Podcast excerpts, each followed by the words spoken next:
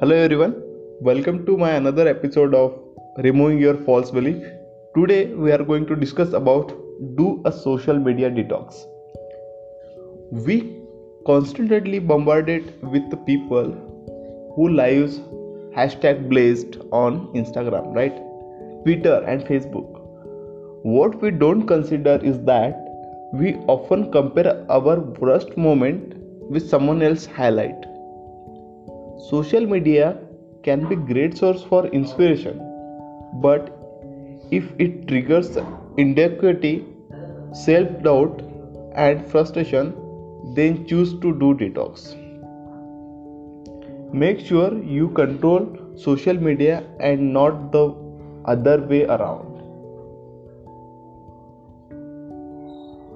What i did? I did a social media detox for 30 days Taking a social media detox for a month really opened my eyes to the feeling and motivations I have using Twitter, Facebook, Instagram, It is Here what living without social media for a month is like. Most people won't admit how much social media means or how meant to them for me. Social media has many lives since 2006 or 8 i built multiple business using facebook twitter uh, youtube and other platforms to garner garner attention right? Build community and generate revenue. In last 3 years of heavy social media use i was need a time for a break.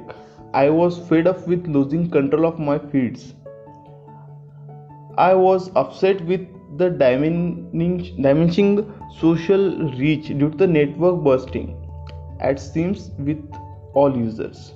I also started to become a cynical and jealous of people. So what I did, I take to uh, 30 days off. I quitted uh, social media and I worked on myself. I will uh, share my journey in the short like i work on my morning rituals. I uh, planned it accordingly. I do not i stopped checking my facebook. I stopped checking my instagram. That helped me to communicate more directly from the phone. Means i i started calling my parents. I started calling my friends instead of just chatting with them on the social media. That gives a different feeling of happiness that uh, connect people more. They share more information rather than they chatting on social media and sharing some post. You will get to know the actual working of your life. I quitted whatsapp as well for few days. Then i realized not no message is important than the call there is no meaning of the every day saying the good morning or good afternoon but if you call a friend and talk to them for the 5 to 10 minutes you will get the complete idea what is going on their life what is going on your life right? Another part by connecting other notification disturb you most. If you got notification while you are working your work will be disturbed you will going to check that notification.